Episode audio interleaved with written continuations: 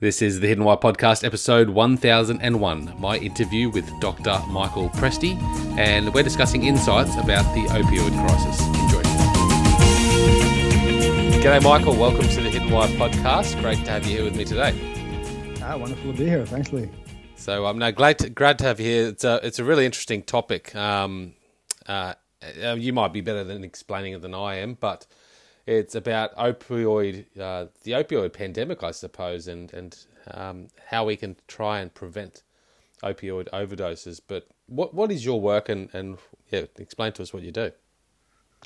Yeah, yeah, sure. Uh, so you know, I think I think most of us by now are are kind of you know viscerally aware of of how much pain has been caused by the opioid crisis over the last couple of decades in this country uh, and more and more so around the world. So yeah, it is truly becoming a pandemic uh, versus a U.S. epidemic.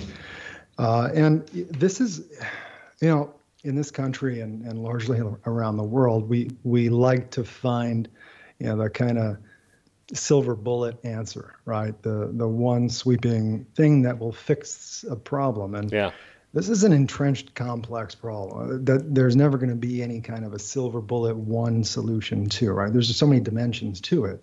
And so you know i think what, what we're trying to do at SafeRx is take more of a, a root cause analysis approach to looking at what are the main drivers of the crisis and where are the gaps in medical need. In other words what what problems are contributing most to all of this pain and damage that mm. we don't have as physicians or as uh, you know social workers or counselors or, or what have you that we don't have the tools that we need to actually you know effectively address those dimensions and what we've done at SafeRx is first focus on uh, a particular dimension of the crisis that has to date gone totally unaddressed by the pharmaceutical industry which is the combination of opioids with alcohol um, so you know, Lee, it's a you know, opioids are, I think we all know they pose a risk, right? There's a risk of respiratory depression. They slow down the central nervous system, and and when the dose is too high and the response is too big,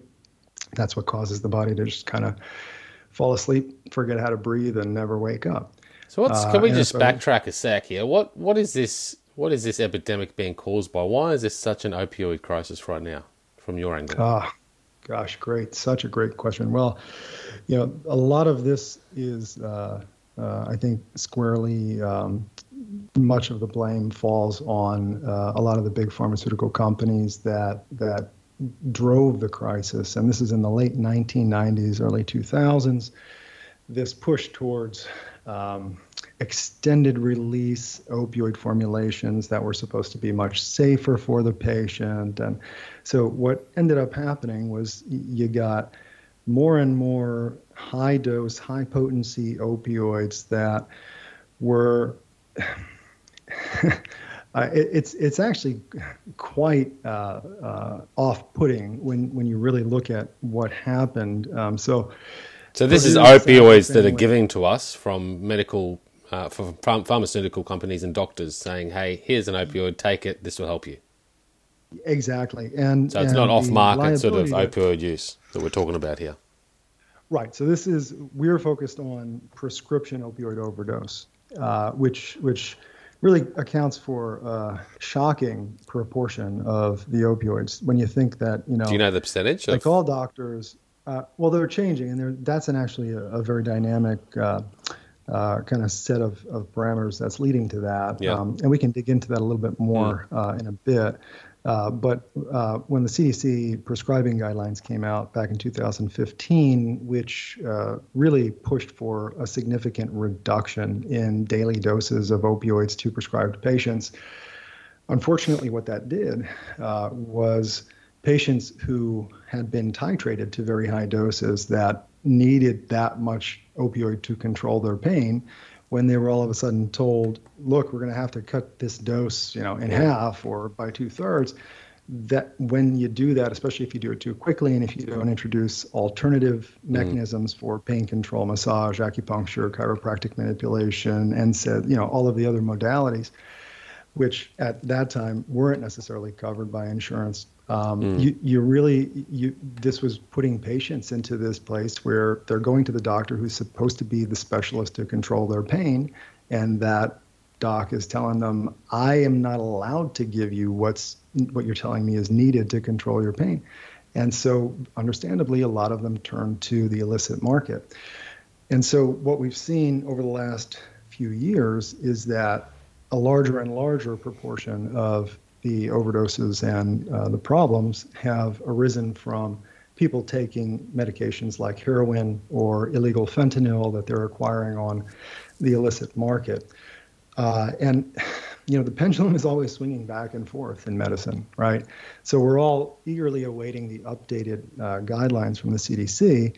Uh, I think a lot of uh, advocacy groups and pain specialists and other stakeholders have weighed in pretty heavily about what the impact of those original guidelines were, and so we're expecting that those will will shift, uh, you know, back towards a putting a personalized needs of the particular patient first, and trusting that the doctor can make the appropriate decision uh, with some guidelines that are always helpful, right? Mm. I mean, we we want to we want to be able to look at the data through an objective lens and always be incorporating you know that into our clinical practice. So you know evidence-based medicine is, is the, the catch term for that.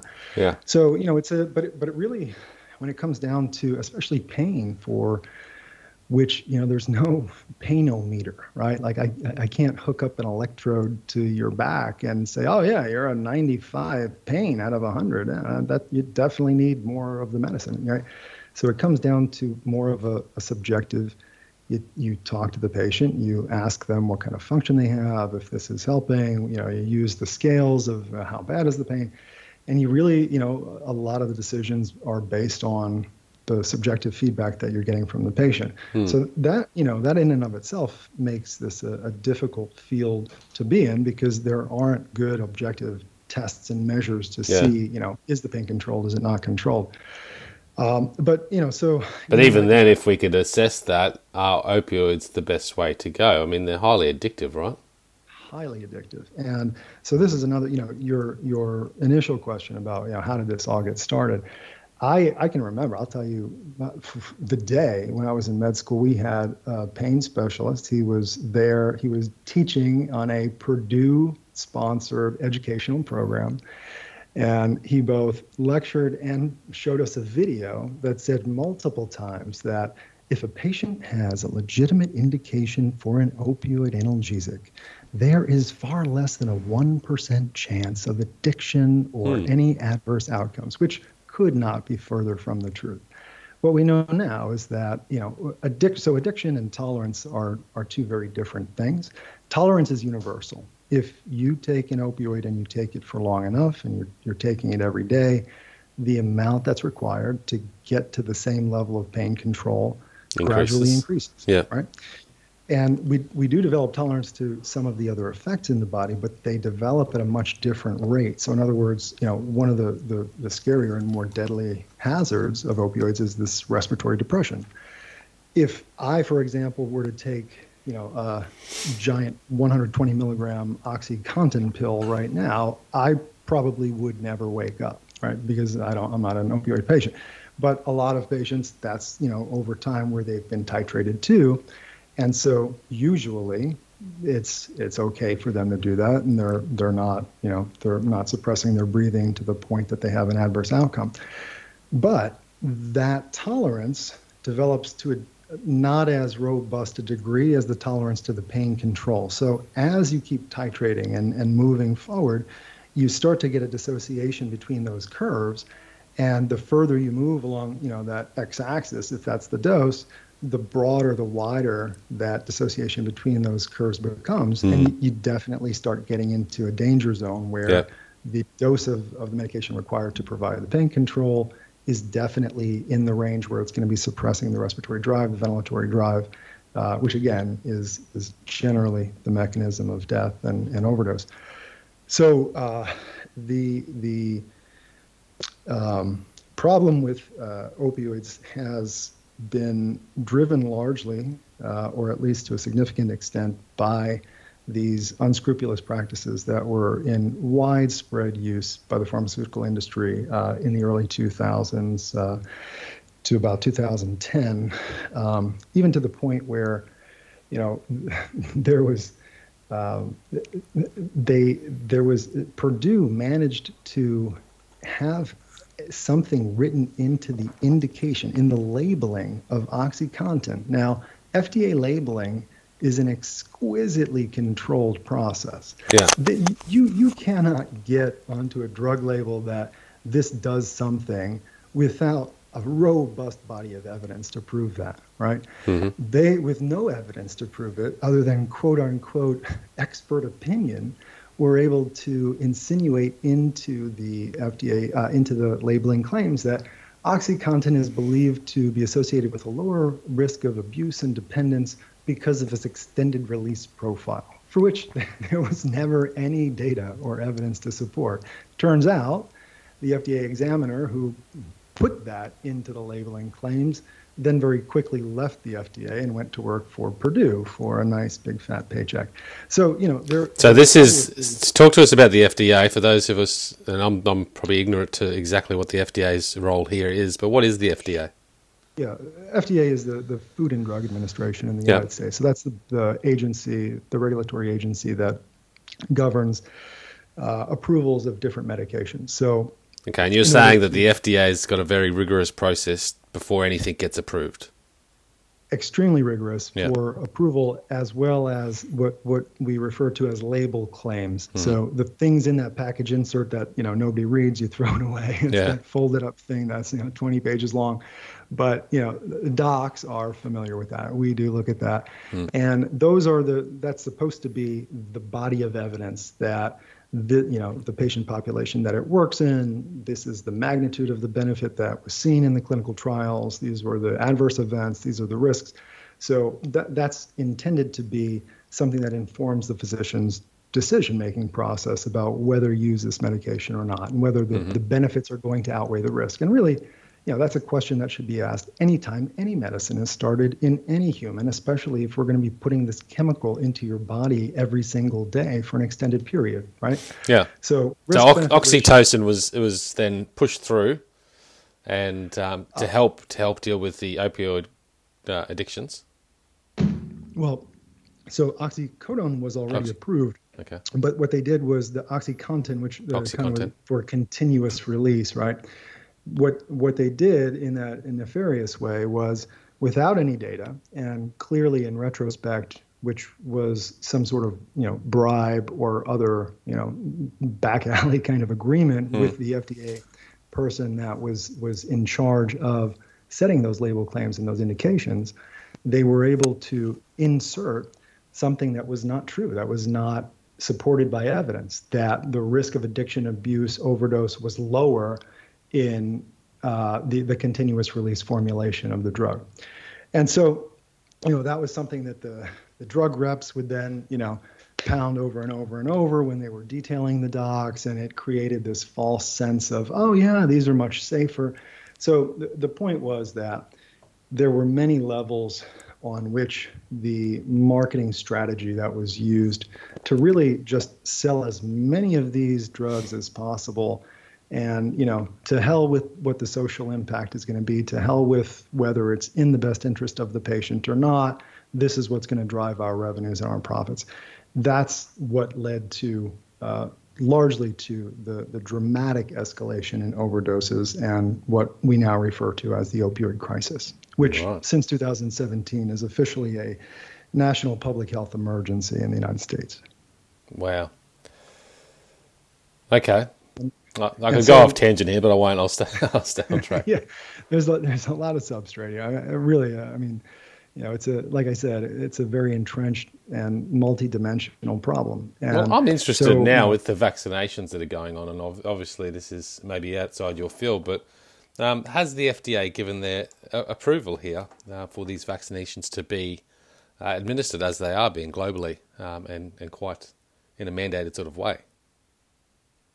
Yeah, the COVID vaccine. So the, the Pfizer vaccine was FDA approved. That's what you're referring to? That was only just recently approved, wasn't it?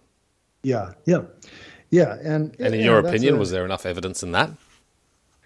I, I, yes, I think there was, and I think that you know they were waiting for a six-month uh, uh, data conclusion from mm. the people that were enrolled in the clinical trials, and so that's that's pretty standard.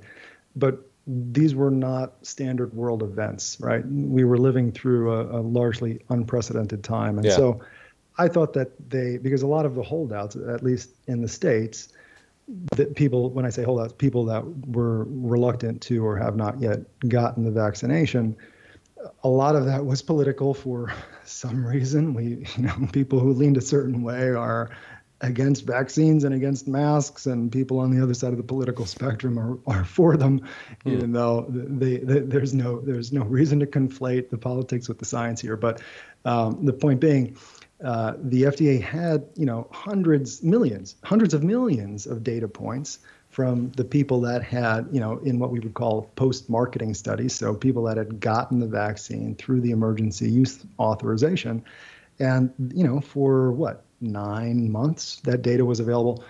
Uh, so, I, you know, I was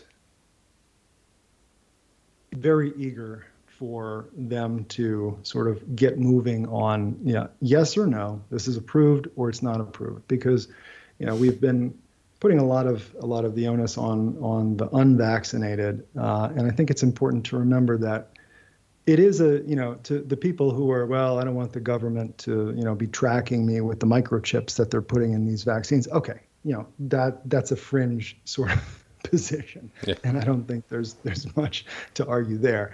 But people who said look, we have a government agency that is intended to decide whether these things are safe and effective, and they have not yet decided.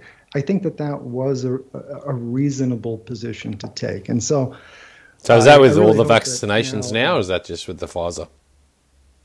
Uh, just the Pfizer was, I believe, uh, the Moderna uh, vaccine just applied for uh, full uh, approval. Okay. Yeah, the AstraZeneca yeah. one here in Australia is the one that's being administered predominantly, I believe, but then Pfizer as well. Yeah, and and that's you know so so a lot of times they'll do what's called an emergency use authorization. That yeah. it, so you can you can you can sell these and market them, but they, they're basically saying that you know we we wash our hands of of this if anything Any liability. goes wrong. Yeah, right. Which is a concern. Uh, yeah, yeah, exactly. And so, you know, while I personally disagreed because, you know, but I'm a scientist and, and I can look at data and I can make my own decision and, and feel confident that it's an informed decision. And mm. I think that, you know, some of the, the institutions that have – been played such a critical role in this country for so many decades and, and that have garnered so much trust that I think it's reasonable for the people that aren't in a position to make those, you know, data analytics on their own.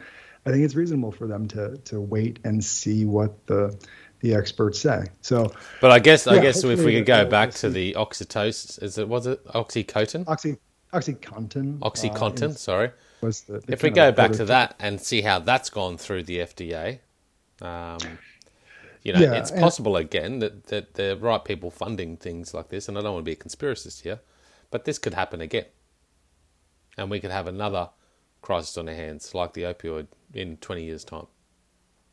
Yeah, uh, you know that's a that's a really interesting point, Lee, and uh, I think the more that we privatize um, these sorts of functions, the more liability there is for that. Mm-hmm. And you know, one of the uh, I think biggest tragedies, at, you know, irrespective of, of where you fall on the political spectrum and yeah. uh, you know who you voted for for president and whatnot. You know, one of the the, the really uh, tragic things that that happened politically in this country over the last four years was that there was such erosion of confidence in the institutions that have been so stellar. Uh, like I said, for yeah. decades in this country. I mean, all of a sudden, you know, the G-men at the FBI were were the deep state, and you know they were plotting to overthrow this and that, and you know, and, and uh, the EPA is is not really trying to protect the water that you drink, and you know, I mean, these are things we should be able to you know take for granted honestly like the you know you live in Michigan and you've got a little kid and you know you should be able to go drink water from the faucet and not get brain damage that's going to limit his his lifelong potential right but because there was a, a private for-profit company that was insinuated into that process that mm-hmm. decided hey we'd save a bunch of money if we stop putting this thing that you know causes the lead to come off of the pipes into the water like, yeah, so when it becomes about so, profits rather than the protection of the people, that's when we can have some issues. And I guess that's where yeah. maybe the public is concerned right now. But um, going well off track here, going back to the opioid epidemic, uh, pandemic, right. epidemic, epidemic. Yeah, yeah, epidemic. Uh, I, you know, and again, I think it is it is becoming a worldwide worldwide problem. So um, soon enough, if not already, I think. Well, I don't see it. it I don't see it I mean, I don't hear of it or notice it, and I probably don't put my attention there either here in Australia. But over in the states, I mean, I mean, it's huge, isn't it? The overdose of opioids. It's it's monumental, Lee. And has it um, gotten uh, bigger with this year, with this crisis as well? It's gotten so much worse. So last year, the the provisional data that was released by the CDC through their vital statistics program showed that last year we were at just under seventy thousand opioid, specifically opioid related overdose deaths. like 69,700, something like that. That's higher than we have ever, much higher than we've ever had in a single year all throughout this crisis. And a lot of that was driven by the fact that with reduced access to care, with uh, people turning more to the illicit market, you know, the inflooding of illegal fentanyl, et cetera, that's that's been flooding the streets. That accounted for a very large proportion of these, but still, the number of people that are dying from a medicine that's prescribed from a doc mm. is still staggeringly high. And you know, we all take an oath, right? It's it's one of the, the, the most fundamental parts of what we say we're going to do with our careers, which is we're going to do no harm, right? Mm. We're going to we're going to we're not going to harm our patient. And you know, that's that simplifies things a little bit because you know, if a patient has cancer and needs to get a surgery or they're going to die from the cancer, there's a risk of the surgery, right? They might be harmed in it, but the point is you, we're always supposed to be balancing risk benefit and prioritizing the importance of not harming our patients.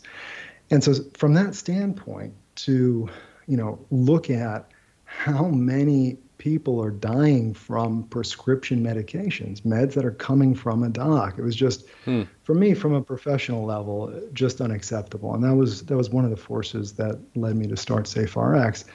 The other was was from a more personal level, uh, and this was in the very early days of the opioid crisis, uh, 1999, um, New Year's Eve. A dear dear friend of mine in the prime of her life, uh, beautiful, wonderful, talented, smart, funny, just buoyant person, Andy. She went to a New Year's Eve party. She took a, her prescribed dose. She had an ankle injury. Her doc prescribed her mm-hmm. a dose of OxyContin. She took the prescribed dose of OxyContin and had a few drinks at this party.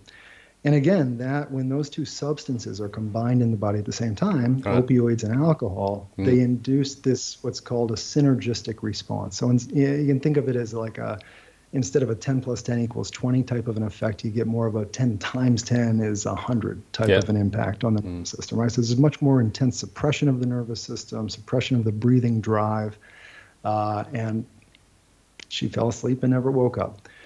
And so, you know, that was something I carried along uh, very close to my heart for for quite a while. That's gone back a couple uh, of decades now. Yeah, yeah, a couple of decades. Um, and you know, this was finally I, I had a an event. You know, like so many of the the important things in life, Lee, I, I think it it arises as kind of a confluence of heartbreak and serendipity, right? Mm-hmm. Like the heartbreak was with Andy, and uh, and after her, I actually there were two other friends of mine that that not as close, but pretty close friends that passed again from prescription opioid overdose. Wow. And yeah, And uh, uh, oh, and just to, you know, just to, to, hammer home a point here, this particular mistake, this specific dimension of the opioid crisis that we're targeting at SafeRx with our alcohol-resistant opioids, this accounts for another death in this country every two and a half hours, all year long, right? So I mean, we're talking about thousands and thousands of people who die because they make this all too common mistake that docs currently have no way of preventing their patients from making.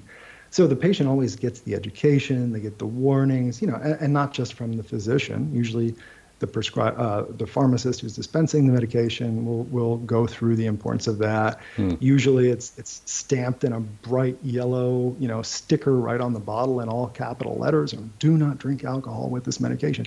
But what the data shows is that more than a third, anywhere from 36 to 81 percent of people who are on long-term opioid but you're not on, a, on an opiate. No, no, I'm not. so, but you know, like so, with antibiotics or things like that, you know.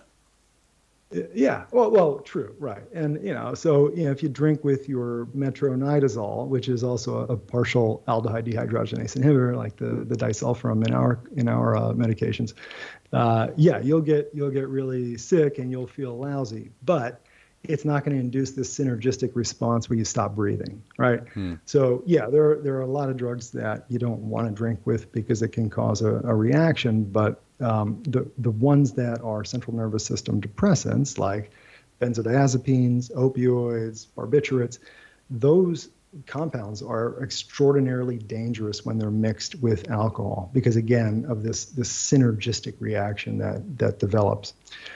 Um, and so you know, with that being the, the target, we've developed this platform of what we refer to as alcohol resistant opioids. Uh, very simple concept. They're combination products. So they're two in one pills. In addition to the opioid analgesic of choice, we're starting with 104, we added an effective dose of this medication called disulfiram. Disulfiram is an FDA approved alcohol deterrent if it's in your system and you consume alcohol, within about 10 minutes, you're in a, a world of pain. You're, you're not having a fun time anymore. Uh, what it does is it interferes with uh, an intermediary uh, enzyme involved in the metabolism, in the breakdown of alcohol. And so when you inhibit that enzyme, you get a buildup of the product that the enzyme converts. So in this case, it's it's something called acetaldehyde, and acetaldehyde is uh, like basically it's the stuff that hangovers are made of, right? So you, right. you you block the enzyme, you get this really robust increase in the acetaldehyde concentrations is within about 10 or 15 minutes, and that induces this really noxious constellation of effects. So first you get flushed and sweaty, and then you get dizzy, and the room starts spinning a bit, and then you get a pounding headache, and then you get this severe nausea and vomiting, right? And at that point, it's kind of hard to keep drinking. so, so the party is over, so to speak. Uh, so what these medicines will do is number one, they prevent the patient from drinking to the point of increasing their blood alcohol concentration, which, when combined with the opioid, is going to put their body into that danger zone. Hmm. And it also is a is a like reminder, hey, let's not do this again in the future, right? So it, it gives the patient a very straightforward choice. Look, if you've got a severe pain condition that requires an opioid, by all means, take the medication your doctor prescribed, but take it as your doctor prescribed without alcohol. You can either take it the way your doctor prescribed it or you can drink, but you can no longer do both or you're going to get really sick really quickly. Simple as that. Hmm. If these opioids and this, this you know medication, I get it. If people are in severe pain, then yeah, it might be a wise idea. But if these have all been approved and they're being administered as they have been for the last couple of decades or more, isn't there an issue there with what we're approving? Like there's there's obviously clear addiction associations with with opioids, and yeah. then there's clear consequences that if people without the right knowledge or, or with the knowledge and just without the right processes, which most people can't have, because if you like to drink and you go to a party and you're on opioids, you're probably going to do it anyway. There's a big problem there. Yeah. So, you know, on the one hand, the, the question about opioid overprescribing is definitely a problem that needs to be addressed through, uh, like most of these things, through a multimodal approach. Um, th- but I want to be careful here because we there there are a number of chronic pain conditions and patients who suffer with chronic pain who do not achieve adequate pain control with anything other than an opioid right? These are by far the most potent analgesics that are available to the human body. And so, what percentage of the, the US population do you think are on prescribed opioid use? Uh, great question. Uh, so the percentage is is um, uh, you know it it has changed a bit over the last few years, and again that has to do with more people going to the illicit market. Uh, it's probably about 10 to 15 percent. Um, but of those, the the patients who, you know, the guy who goes in and gets the wisdom teeth removal and and has, you know, opioids prescribed for two or three days or something like that, you know, that's that's the minority when we're when we're talking about the quantity and where are most of these opioids going? Most of them are going to what we call chronic opioid patients, patients that have chronic pain that are getting the re- prescription filled every month, 12 months a year, and, and for years and years on end. Mm. And those are the patients in which that tolerance develops that we were speaking about earlier, where the danger zone for overdose and other adverse events increases exponentially. Uh, and they're the patients that, at least based on the data that's out there, are most likely to ignore their physician's recommendations to avoid alcohol with it, right? So if your doc tells you, hey, we're going to start this new thing for a few days while you know you're recovering from that broken ankle, you really can't drink on this, or or you know, you might die. It, hmm. The chances are you're probably going to take that to heart and and not drink for a few days, right, while you're on the medicine. But the people who are taking it every day, years on end, it, you know, it's just we nowadays we get so inundated with all of these warnings, right? There's warnings about everything, and some of them frankly, are asinine. Like, if you're allergic to Emgality, don't take Emgality. Oh, well, thank you. You know, like, let me stop listening now, right? Because, you know, that, that was an obvious thing that some lawyer that was trying to make sure that we were not exposing ourselves to liability said we needed to include into the warnings. And so, you know, I, I think we we do get bombarded with a lot of this and not just from a medical medical legal standpoint, but you know, in terms of you know all of the the aspects of our daily life and, and interacting with corporate America or what have you, you know, we're we're signing waivers and we're accepting liability or we're accepting uh, warnings and things like that all the time, and mm. you know, often you know it's just scroll to the end, accept, boom, and so you know, there's some level of desensitization, I think, to some of the warnings that we get. Oh, absolutely, yeah. But yeah, but this is one that that you know the, the data definitely shows that it's it should be you know pumped out there loud on the on the on the you know, the PA system because it's uh, it's definitely something that uh, again is all too easy a mistake to make and all too commonly a fatal mistake. Mm. Mm. So there might be a better way uh, to allow these people in, in severe pain to have opioids without um, the consequences of overdose. Right. Reducing and, and the risk. So, so again, you know, we're not, we have not developed a silver bullet for the opioid crisis. What we have developed is a solution to a major dimension of this crisis that has to date gone totally ignored by the pharmaceutical industry. Hmm. So this is per the CDC that which is uh, the sort of the, the gold standard in terms of epidemiology. Epidemiology being the you know the science of you know how many people die from what causes. Kind of so it's like statistics about health outcomes and and what's driving those outcomes. So based on the CDC data, gold standard data, 22.1 percent of prescription opioid overdose fatalities occur not because the patient is, you know, crushing up the pill and snorting it or dissolving it and injecting it into their vein or because they're taking a big handful of the pill. It's because they make this all too common mistake of drinking alcohol while the opioid is in their system. Right. So and that's almost a quarter, right? So it's a ma- major dimension of the crisis, and it's something that you know, while it's not going to be the end all be all answer, would save again a, another Perhaps life a, a part of the solution. Two and a half hours, thousands mm. of people per year. Yeah.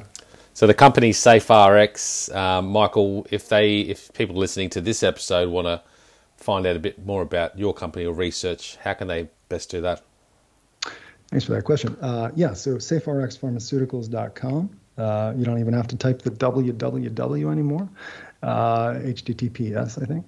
Uh, and uh, we've also, you know, if, if listeners, um, you know, want to join us in this mission and, and want to, you know, become a part of the solution or part of a solution and uh, want to invest in the company, we recently opened a crowdfunding uh, uh, campaign. Uh, and information for that can be found at uh, www.investinsaferx.com. Nice one. Cool, insightful, interesting topic. Um, thanks for uh, coming on the show today, Michael, and sharing. Appreciate it. Thank you, thank you, Lee. And let me tell you also, uh, I really like the name of this show. It's it's a very evocative uh, title. You know, the hidden why. I think it's uh, it's a question that most of us are asking and don't even really know that we're asking it. So it's uh, or, or opposite. gave me a little kick. Yeah, yeah. No, I appreciate that. Thank you, Michael, and guys listening. Uh, as always, you know where to go. Thehiddenwhy.com. Until next time, peace, passion, and purpose. See you soon. Thanks, guys, for listening to this episode. I hope you enjoyed what you heard. I hope you love what you're hearing. If you like this episode, guys, or any of the episodes that you're listening to here at The Hidden Why, please do me a favor by sharing it. You can share it with your families, you can share it with your loved ones. You can do that by using your favorite social media channels, using the icons on the platform that you're listening to the Hidden Why podcast. Also, guys, if you're a fan of the show, please connect with me. Connect with me at thehiddenwhy.com. I love to hear from you. I love to converse with the people that listen to this show to find out what they enjoy, what they don't enjoy, and perhaps if they have any questions or feedback for the show as well. You can stay up to date with all that I'm releasing here, guys. I do a solo show every Monday, a three minute thought every Thursday. I do two interviews a week on a Wednesday and a Saturday, and a book review every Friday. You can stay up to date with all that by subscribing to my newsletter at thehiddenwhy.com. Just enter your email address there, and also subscribing to the podcast on the platform that you choose to listen to your podcasts. You can also support the show, guys, by using the Amazon links at thehiddenwhy.com. So if you like books, you can get all the books that I review there, um, and anything else really that you like to purchase through Amazon. So use that link, it helps support the show. And we've also got a deal with Audible, guys. Audible is a fantastic way to listen to all your favorite books. We've got a deal with them so you can get two free books when you subscribe or, yeah, subscribe to a 30 day free trial. So check that out again at thehiddenwhy.com. Guys, that's it from me. You know what to do. Go out there, breathe more passion into every single moment. Do everything with greater purpose. And in doing so, you will discover your hidden why. This is The Hidden Why. My name is Lee Martinuzzi. Until next time, peace, passion, and purpose. See you soon.